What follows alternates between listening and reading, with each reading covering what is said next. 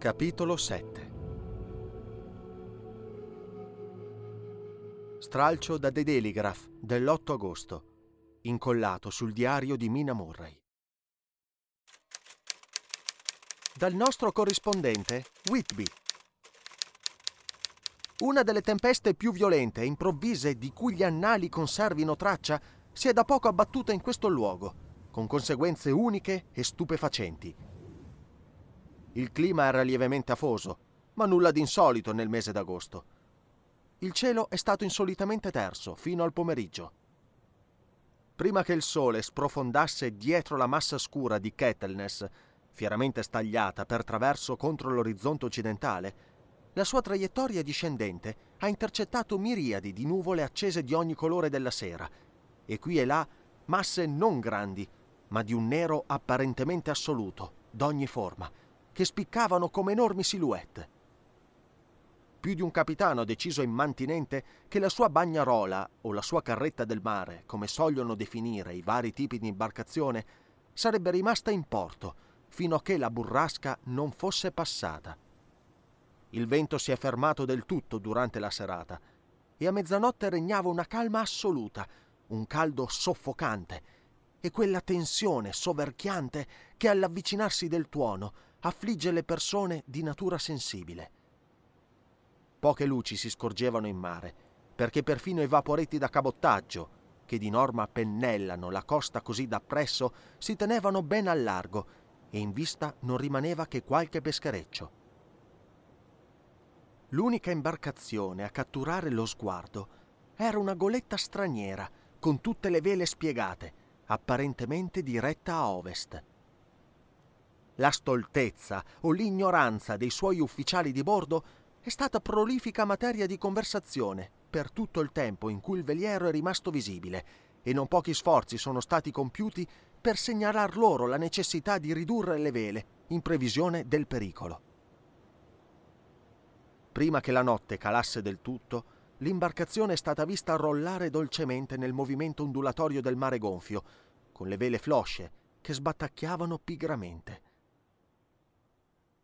Poco prima delle dieci, l'immobilità dell'aria si è fatta davvero oppressiva ed è calato un silenzio tanto profondo che ogni belato di pecora dall'entroterra o abbaiare di cane dalla città si udiva distintamente. E la banda sul molo, con le sue vivaci arie francesi, era come una nota stonata nel grande silenzio armonico della natura. Subito dopo mezzanotte dal mare si è levato uno strano rumore e in alto nel cielo l'aria ha cominciato a propagare un misterioso boato, fievole e profondo. Poi, senza altri preavvisi, è scoppiata la tempesta, con una rapidità che sul momento è parsa incredibile e anche ora rimane impossibile da concepire. Ogni sembianza della natura si è trasfigurata in un sol colpo. Le onde hanno preso a gonfiarsi con furia crescente, ciascuna superando in altezza la precedente, sino a che il mare, un olio fino fino a pochi momenti prima, si è trasformato in un mostro ruggente e famelico. Cavalloni dalla cresta bianca si sono scagliati furibondi sul bagnasciuga, arrampicandosi poi sugli spuntoni di roccia. Altri si sono abbattuti sui moli, sferzando con la loro spuma le lanterne dei fari svettanti al termine di ciascuna delle due banchine del porto di Whitby. Il vento rombava come tuono e soffiava con tale impeto che solo a stento uomini anche robusti riuscivano a reggersi in piedi o a serrare la presa sui montanti di ferro. È stato dunque necessario sgomberare entrambi i moli dalla folla di spettatori, o altrimenti le fatalità durante la notte si sarebbero moltiplicate in misura incontrollabile. Ad accrescere le difficoltà e i pericoli del momento, dal mare sono giunti sulla costa certi banchi di nebbia.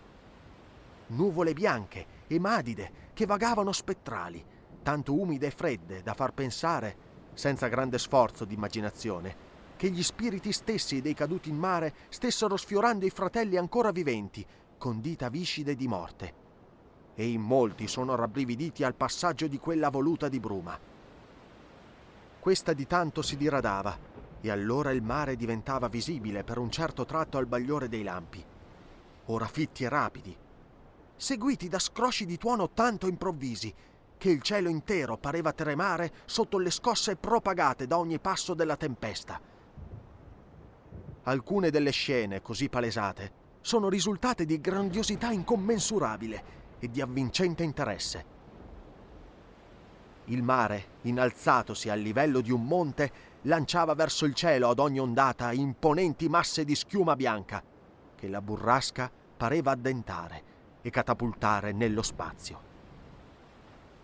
Qui e là un peschereccio con la vela ridotta a brandelli correva all'impazzata davanti alla tromba d'aria.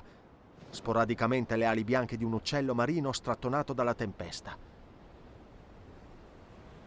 Di lì a breve il faro ha individuato a una certa distanza una goletta, con tutte le vele spiegate.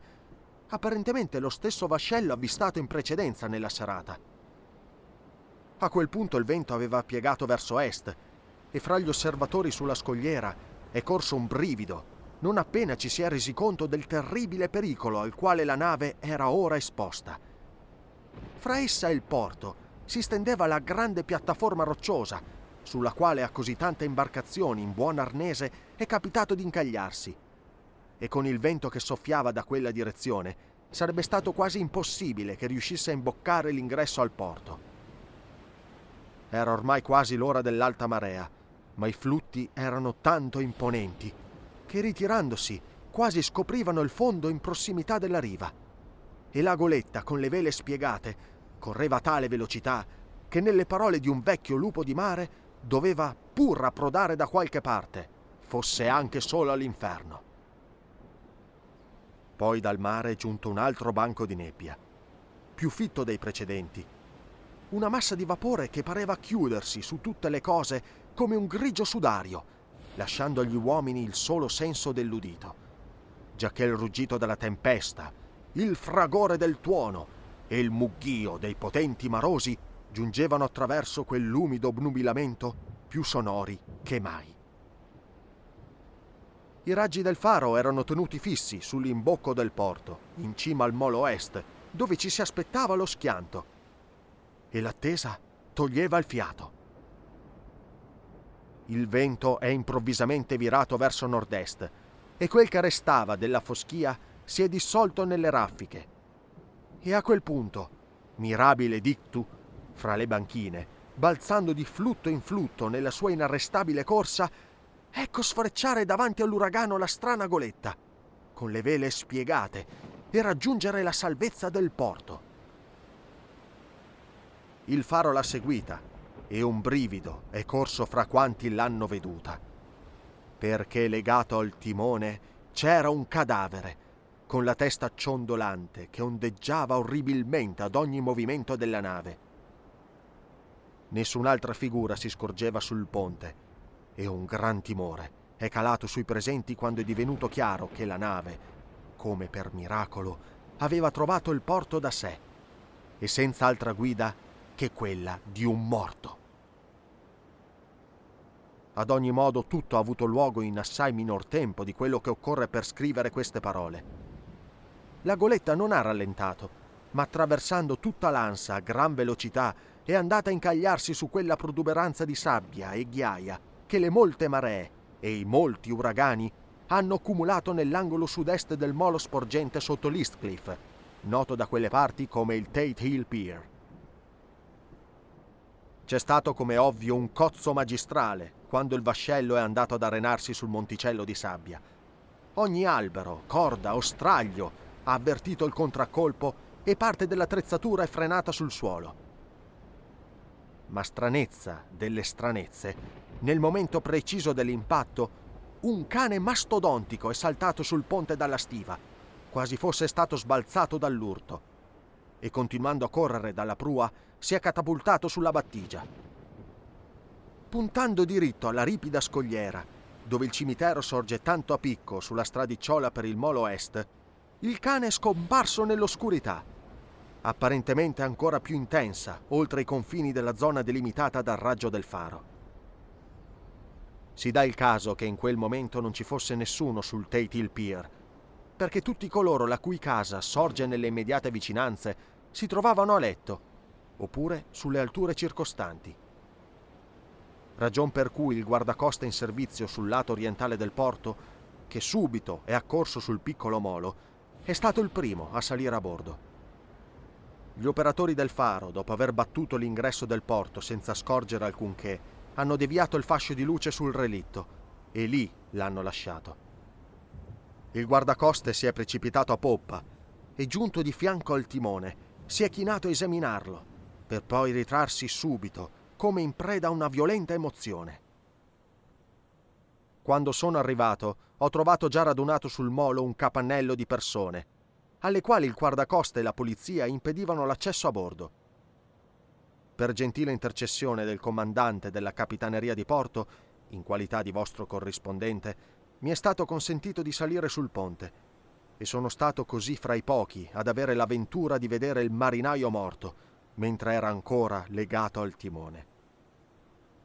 Non c'è da stupirsi che il guardacoste fosse sorpreso o addirittura spaventato, poiché una visione del genere non può offrirsi di frequente. L'uomo era assicurato soltanto per le mani, legate una sull'altra a un raggio del timone, fra il palmo e il legno al quale aderiva si trovava un crocifisso e il rosario al quale esso era fissato passava intorno a entrambi i polsi e alla ruota stessa. Il tutto era tenuto insieme da corde.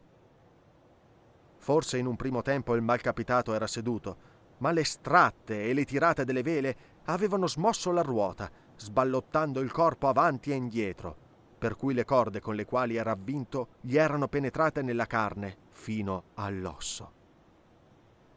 È stato stilato un rapporto dettagliato della situazione e un medico, giunto sul posto subito dopo di me, dopo aver eseguito gli opportuni rilievi, ha dichiarato che l'uomo doveva essere deceduto da circa due giorni. In tasca aveva una bottiglia accuratamente tappata, priva di qualunque contenuto, fatto salvo un rotolino di carta, poi rivelatosi essere un'aggiunta al giornale di bordo. Il guardacoste ha affermato che l'uomo doveva essersi legato da sé, stringendo i nodi con i denti. Il fatto che sia stato lui il primo a salire a bordo potrà evitare future complicazioni presso il Tribunale marittimo. I guardacoste non possono infatti rivendicare alcun diritto su quanto recuperato in un naufragio, diritto che spetta invece al primo civile che metta piede sul relitto. Inutile dire che il timoniere defunto è stato devotamente rimosso dal posto dove è rimasto a compiere il suo dovere con onore fino alla morte. Una tenacia nobile quanto quella del giovane Casabianca, e trasportato all'obitorio in attesa dell'autopsia. L'improvvisa tempesta sta ora passando e la sua furia si va placando. La gente scioglie i capannelli per tornare alle proprie case e il cielo sopra le brughiere dello Yorkshire comincia a rosseggiare. Prima della prossima edizione invierò ulteriori dettagli a proposito della nave ora incagliata, che tanto miracolosamente ha trovato la via di accesso al porto nel bel mezzo della burrasca. Whitby, 9 agosto. Il seguito dello strano arrivo del relitto nella tempesta la notte scorsa è quasi più stupefacente del fatto in sé è emerso che la goletta è russa, di Varna, e si chiama Demeter. È quasi interamente zavorrata di sabbia argentifera e per il resto ha solo un piccolo carico, un certo numero di grosse casse di legno piene di terriccio. La merce è stata consegnata a un legale di Whitby, il quale stamane è salito a bordo e ha preso possesso di quanto affidatogli. Per parte sua il console russo, agendo in rappresentanza del noleggiatore, ha preso formalmente possesso della nave, pagando ogni dazio e tutto quanto è dovuto. Qui oggi non si parla d'altro che dello strano evento. Grande interesse ha poi suscitato la questione del cane saltato a terra al momento dell'approdo di fortuna. È possibile che, spaventato, si sia diretto verso la brughiera e che là si stia ancora nascondendo in preda al terrore. Questa mattina, di buon'ora, un grosso cane, un mastino bastardo di proprietà di un mercante di carbone residente nei pressi del Tate Hill Pier, è stato trovato morto nel vicolo davanti al cortile del padrone.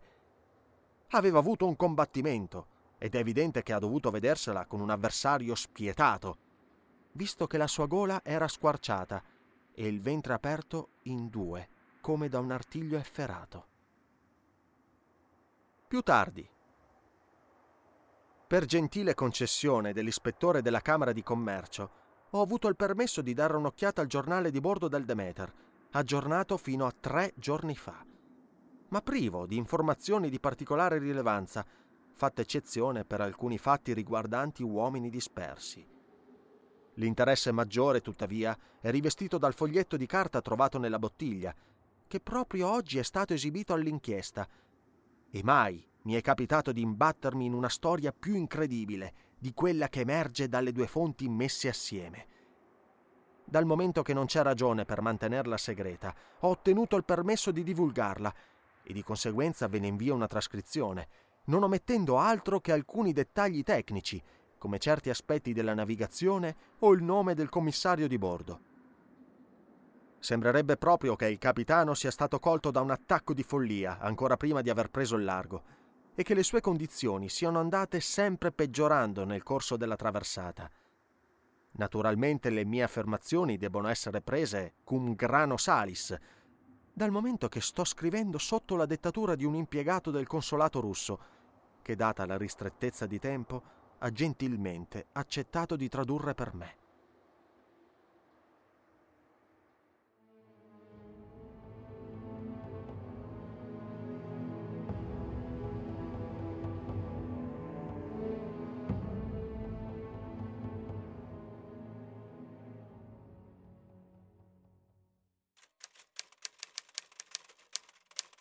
Giornale di bordo del Demeter, da Varna Whitby. Scritto 18 luglio. Cose stranissime stanno capitando, per cui d'ora in avanti e fino allo sbarco ne terrò nota scrupolosamente. Il 6 luglio ho finito di caricare sabbia argentifera e casse di terra. Salpati a mezzogiorno. Vento da est, fresco. Equipaggio 5 marinai due ufficiali in seconda, secondo e Nostromo, il cuoco e io, capitano. L'11 luglio, all'alba, entrati nel Bosforo, ricevuti a bordo ufficiali della dogana turca, Bakshish, tutto in regola, ripartiti ore 4 del pomeriggio. Il 12 luglio passati Dardanelli, altri doganieri e battello squadra di vigilanza, altro Bakshish, Ispezioni dei doganieri meticolose ma rapide. Ci volevano fuori al più presto. All'imbrunire passaggio nell'arcipelago. Il 13 luglio superato Capo Matapan. Ciurma insoddisfatta per qualcosa. Sembravano spaventati, ma non volevano parlare. Il 14 luglio molto preoccupato per l'equipaggio. Tutti uomini a posto che hanno già navigato con me Nostromo non ha potuto appurare cosa non va. Gli hanno detto solo che c'era qualcosa e si sono fatti il segno della croce. Il secondo si è arrabbiato con uno di loro e quel giorno l'ha colpito. Prevista reazione violenta, ma non è successo nulla. Il 16 luglio il secondo ha riferito in mattinata che un marinaio, Petrovski, era scomparso. Non ha saputo spiegarlo. Aveva fatto la guardia a babordo come la notte prima, sostituito da Abramov, ma mai tornato alla cuccetta. Uomini più scoraggiati che mai. Tutti hanno detto che si aspettavano una cosa del genere, ma a parte che c'era qualcosa a bordo, altro non hanno voluto aggiungere. Secondo sempre più impaziente con loro. Temo si preparino disordini. Il 17 luglio, ieri, uno degli uomini, Olgaren, venuto nella mia cabina e in preda al panico confidato che pensava esserci strano uomo a bordo. Riferito che nel suo turno di guardia stava riparato dietro la tuga per sfuggire al temporale. Quando ha visto un uomo alto e magro, nessuna somiglianza con alcun membro dell'equipaggio, salire scaletta di boccaporto, attraversare ponte verso prua e sparire. L'ha seguito con cautela, ma giunto a prora trovato nessuno e boccaporti tutti chiusi. Era in preda a panico da superstizione e temo che la paura possa diffondersi. Per scongiurare il pericolo, oggi stesso farò perquisire l'intera nave da cima a fondo. Più tardi, stesso giorno, radunata tutta la ciurma e detto loro che siccome erano convinti che ci fosse qualcosa sulla nave, avremmo perquisito da cima a fondo. Secondo in collera, ha detto che era un'assurdità e che piegarsi a idee tanto assurde avrebbe demoralizzato gli uomini. Ha detto che ci avrebbe pensato lui a tenere a bada gli uomini a suon di frustate. Gli ho lasciato il timone mentre gli altri, mettendosi al traverso, cominciavano ricerca accuratissima con lanterne. Nessun angolo è rimasto inesplorato. Essendoci soltanto le grosse casse di legno, non restavano anfratti dove un uomo potesse nascondersi. Ciurma molto sollevata al termine della ricerca, tutti ritornati al lavoro di buona lena. Secondo indispettito, ma non ha detto nulla. 18-22 luglio. Cattive condizioni meteorologiche ultimi tre giorni. Tutti i marinai impegnati con le vele. Non c'è stato tempo per preoccuparsi. Sembrano aver dimenticato la paura. Secondo di nuovo allegro. Tutto in perfetto accordo. Elogiati gli uomini per come hanno agito nella burrasca passata Gibilterra ed emersi nello stretto. Tutto bene. 24 luglio. La nave sembra perseguitata dal destino. Con già un marinaio in meno e accesso nel golfo di Biscaglia con burrasca imminente, ieri notte ne abbiamo perso un altro, scomparso. Come il primo ha smontato dal turno di guardia e non si è più visto. Uomini in preda al panico, mandato un portavoce per chiedermi turni di guardia a coppie. Hanno paura a rimanere soli. Secondo infuriato.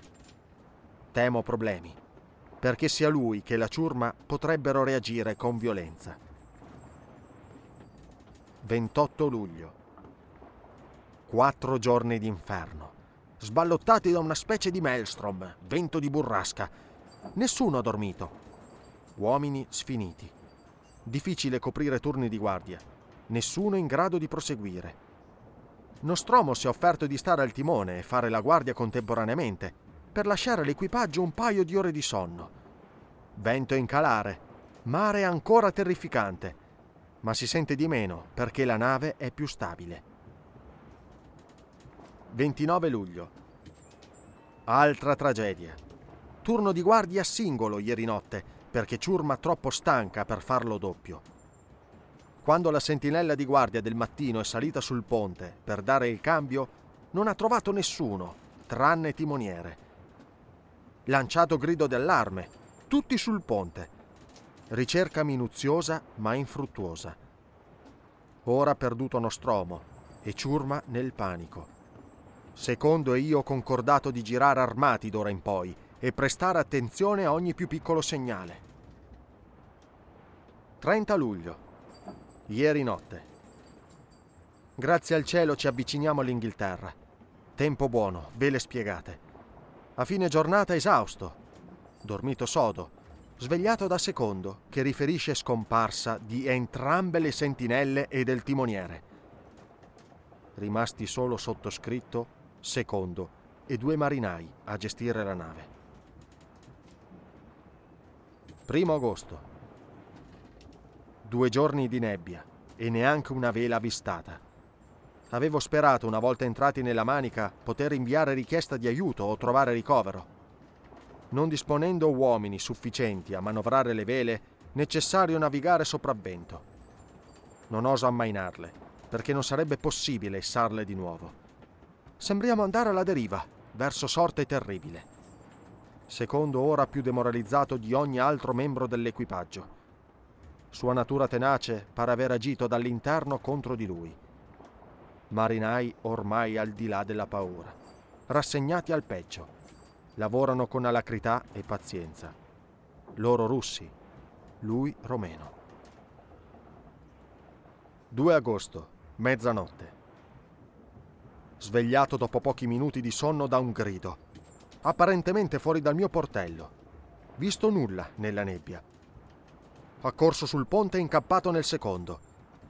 Dice aver udito un grido ed essersi precipitato. ma nessuna traccia della sentinella di guardia. Un altro in meno. Dio ci aiuti. Secondo dice che dobbiamo aver passato stretto di Dover, perché diradandosi per un momento la nebbia, ha intravisto North Foreland, proprio mentre udiva il grido. Se è così, ora ci troviamo nel mare del nord, e solo Dio può guidarci nella bruma, che pare avanzare verso di noi. E Dio sembra averci abbandonato. 3 agosto. A mezzanotte è salito a dare il cambio all'uomo al timone, ma non ho trovato nessuno. Vento teso. Nave procedendo sopravvento non strauzzava. Non ho osato abbandonare postazione. Così, per chiamare il secondo, ho urlato. Dopo pochi secondi è comparso sul ponte, in maglia e mutande. Aveva occhi stralunati, aria stravolta, e temo fortemente che abbia perso il senno. Si è avvicinato e con voce roca mi ha sussurrato all'orecchio, come se temesse che l'aria stessa potesse sentire. Quell'essere è qui! Ora so chi è! Nel turno di guardia ieri notte l'ho visto, simile a un uomo, alto e magro, pallido come uno spettro. Era a prua, guardava il mare. Gli sono strisciato alle spalle e gli ho fatto assaggiare il mio coltello. Ma la lama l'ha attraversato come fosse aria. E parlando ha estratto l'arma e l'ha agitata selvaggiamente nel vuoto. Poi ha proseguito. Ma è qui e lo troverò. Forse nella stiva, in una di quelle casse. Ora le schiodo una a una e controllo. Pensate voi al timone. E con un'occhiata d'ammonimento e l'indice sulle labbra è sceso da basso. Si levava vento irregolare e non potevo lasciare la ruota. L'ho visto uscire sul ponte ancora una volta con la cassetta degli attrezzi e una lanterna, e poi calarsi per il boccaporto di prua.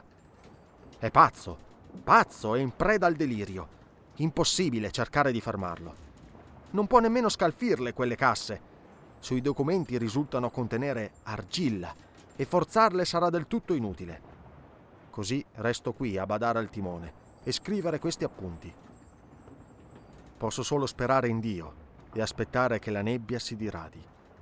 Quindi se non riuscirò a far rotta verso al porto con favore del vento, taglierò le sartie getterò l'ancora e manderò richieste di soccorso. Oramai è quasi finita. Proprio quando cominciavo a sperare che il secondo sarebbe risalito in coperta più calmo, perché l'ho udito picchiare contro qualcosa giù nella stiva, il lavoro potrebbe fargli bene, dal boccaporto è giunto un improvviso grido di terrore che mi ha raggelato il sangue. Ed ecco il secondo schizzare sul ponte come sparato da un'arma da fuoco. Un pazzo furioso occhi fuori dalle orbite e viso stravolto dal terrore. Salvatemi! Salvatemi! ha urlato e poi ha rivolto lo sguardo alla cortina di nebbia. L'orrore si è trasformato in disperazione e con voce ferma ha detto Fareste meglio a venire anche voi, capitano, prima che sia troppo tardi. Lui è qui. Ora conosco il segreto. Il mare mi salverà da lui Altro non conta! Prima che potessi dire una parola o farmi avanti per bloccarlo, è balzato sul parapetto e di sua volontà si è gettato in mare. Penso di conoscerlo anch'io ora il segreto. È stato questo folle a eliminare i membri dell'equipaggio uno dopo l'altro e ora li ha seguiti egli stesso. Che Dio mi aiuti! Come farò mai a dar conto di tutti questi orrori quando arriverò al porto? Se arriverò al porto. Ci arriverò mai. 4 agosto. Ancora nebbia, che il sole nascente non riesce a penetrare.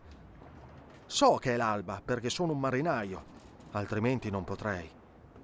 Non osavo scendere sotto coperta, non osavo lasciare il timone. Così sono rimasto qui tutta la notte. E nell'oscurità l'ho visto. Lui. Dio mi perdoni, ma il secondo ha avuto ragione a gettarsi in mare. Meglio morire da uomo. A una morte da marinaio nel blu delle acque nessuno può avere alcunché da obiettare. Ma io sono il capitano e non posso abbandonare la nave. Però riuscirò a farla in barba quel demone o mostro che sia. perché quando le forze cominceranno a venirmi meno, mi legherò le mani alla ruota e ad esse legherò anche ciò che lui, quell'essere, non osa toccare. E a quel punto, che il vento sia favorevole o contrario, avrò salva l'anima e il mio onore di capitano. Mi sento sempre più debole e la notte si avvicina. Se dovesse riuscire a guardarmi in faccia ancora una volta, potrei non avere il tempo di agire. Qualora naufragassimo, forse questa bottiglia verrebbe ritrovata e chi la trova potrebbe capire.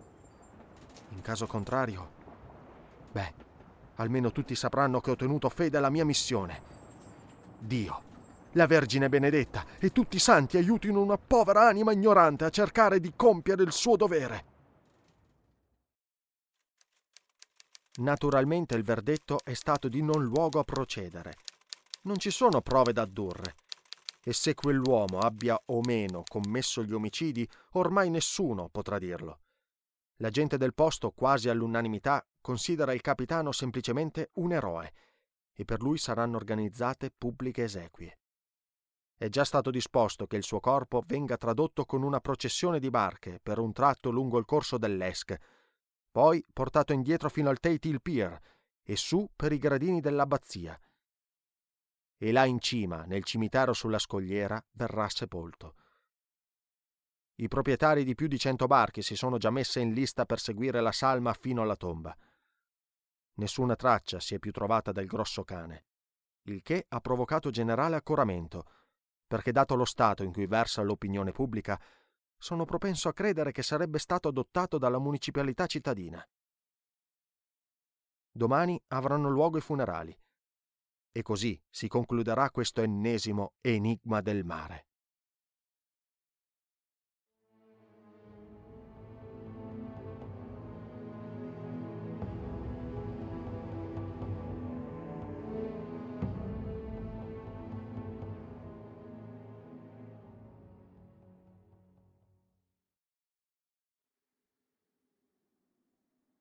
Dal diario di Mina Murray 8 agosto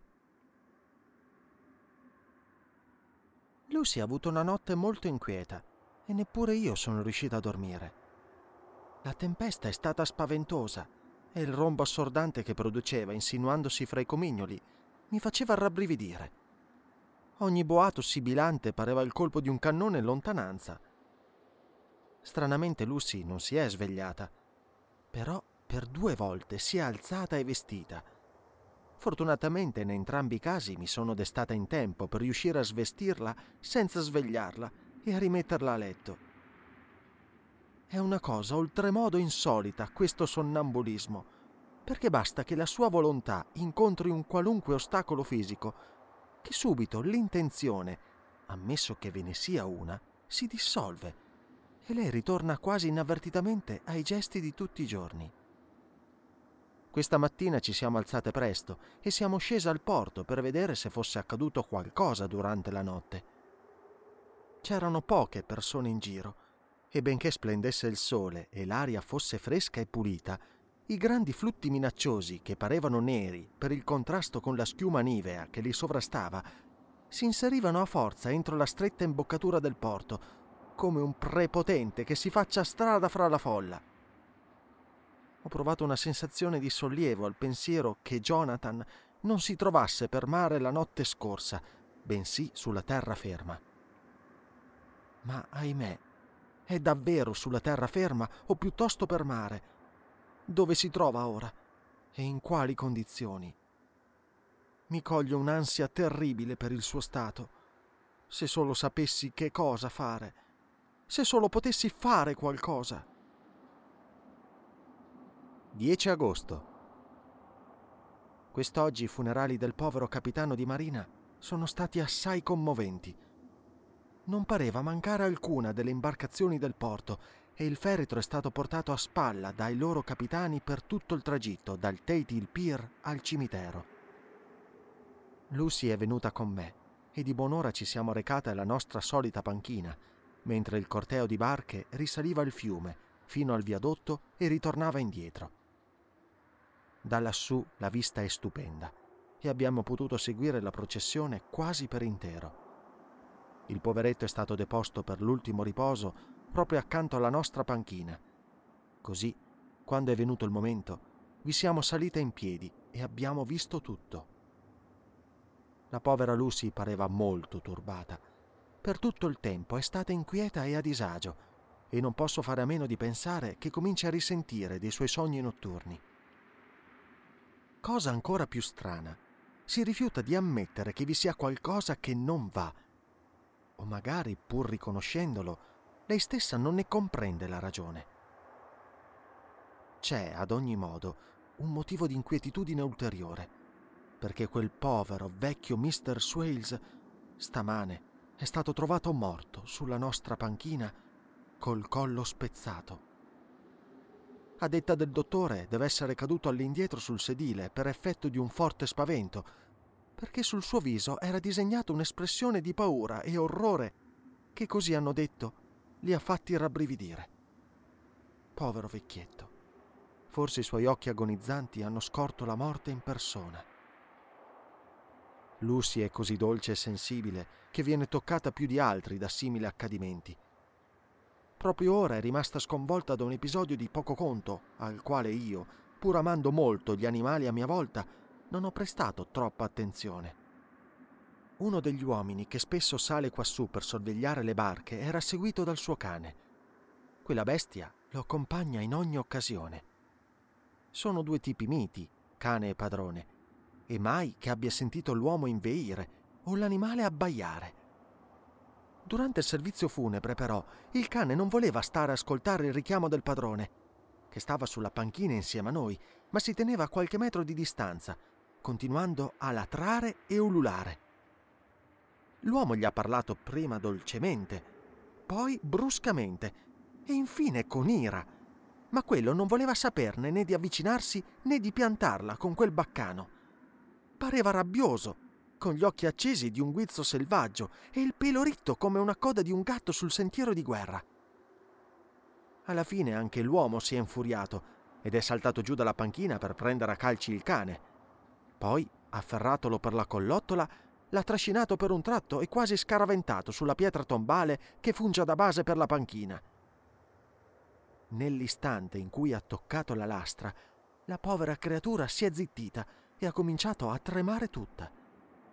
Non ha cercato di scappare, ma invece si è accucciata, tremando e rannicchiandosi. Il suo stato di terrore faceva tanta compassione che invano ho provato a consolarla.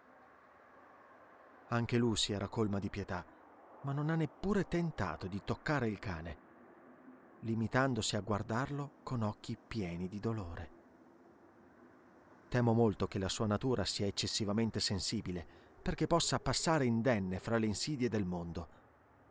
Sognerà ogni cosa questa notte, ne sono certa. L'intero svolgersi degli eventi, la nave guidata in porto da un cadavere, la postura di quest'ultimo, legato al timone con rosario e crocefisso, la commovente cerimonia funebre, il cane, ora rabbioso, ora terrorizzato. Tutto questo fornirà materia ai suoi sogni. Penso che per lei sarà meglio andare a letto solo quando sarà molto stanca. Perciò la condurrò per una lunga passeggiata attraverso le scogliere fino alla baia di Robin Hood e ritorno a quel punto non dovrebbe più essere troppo propensa al sonnambulismo.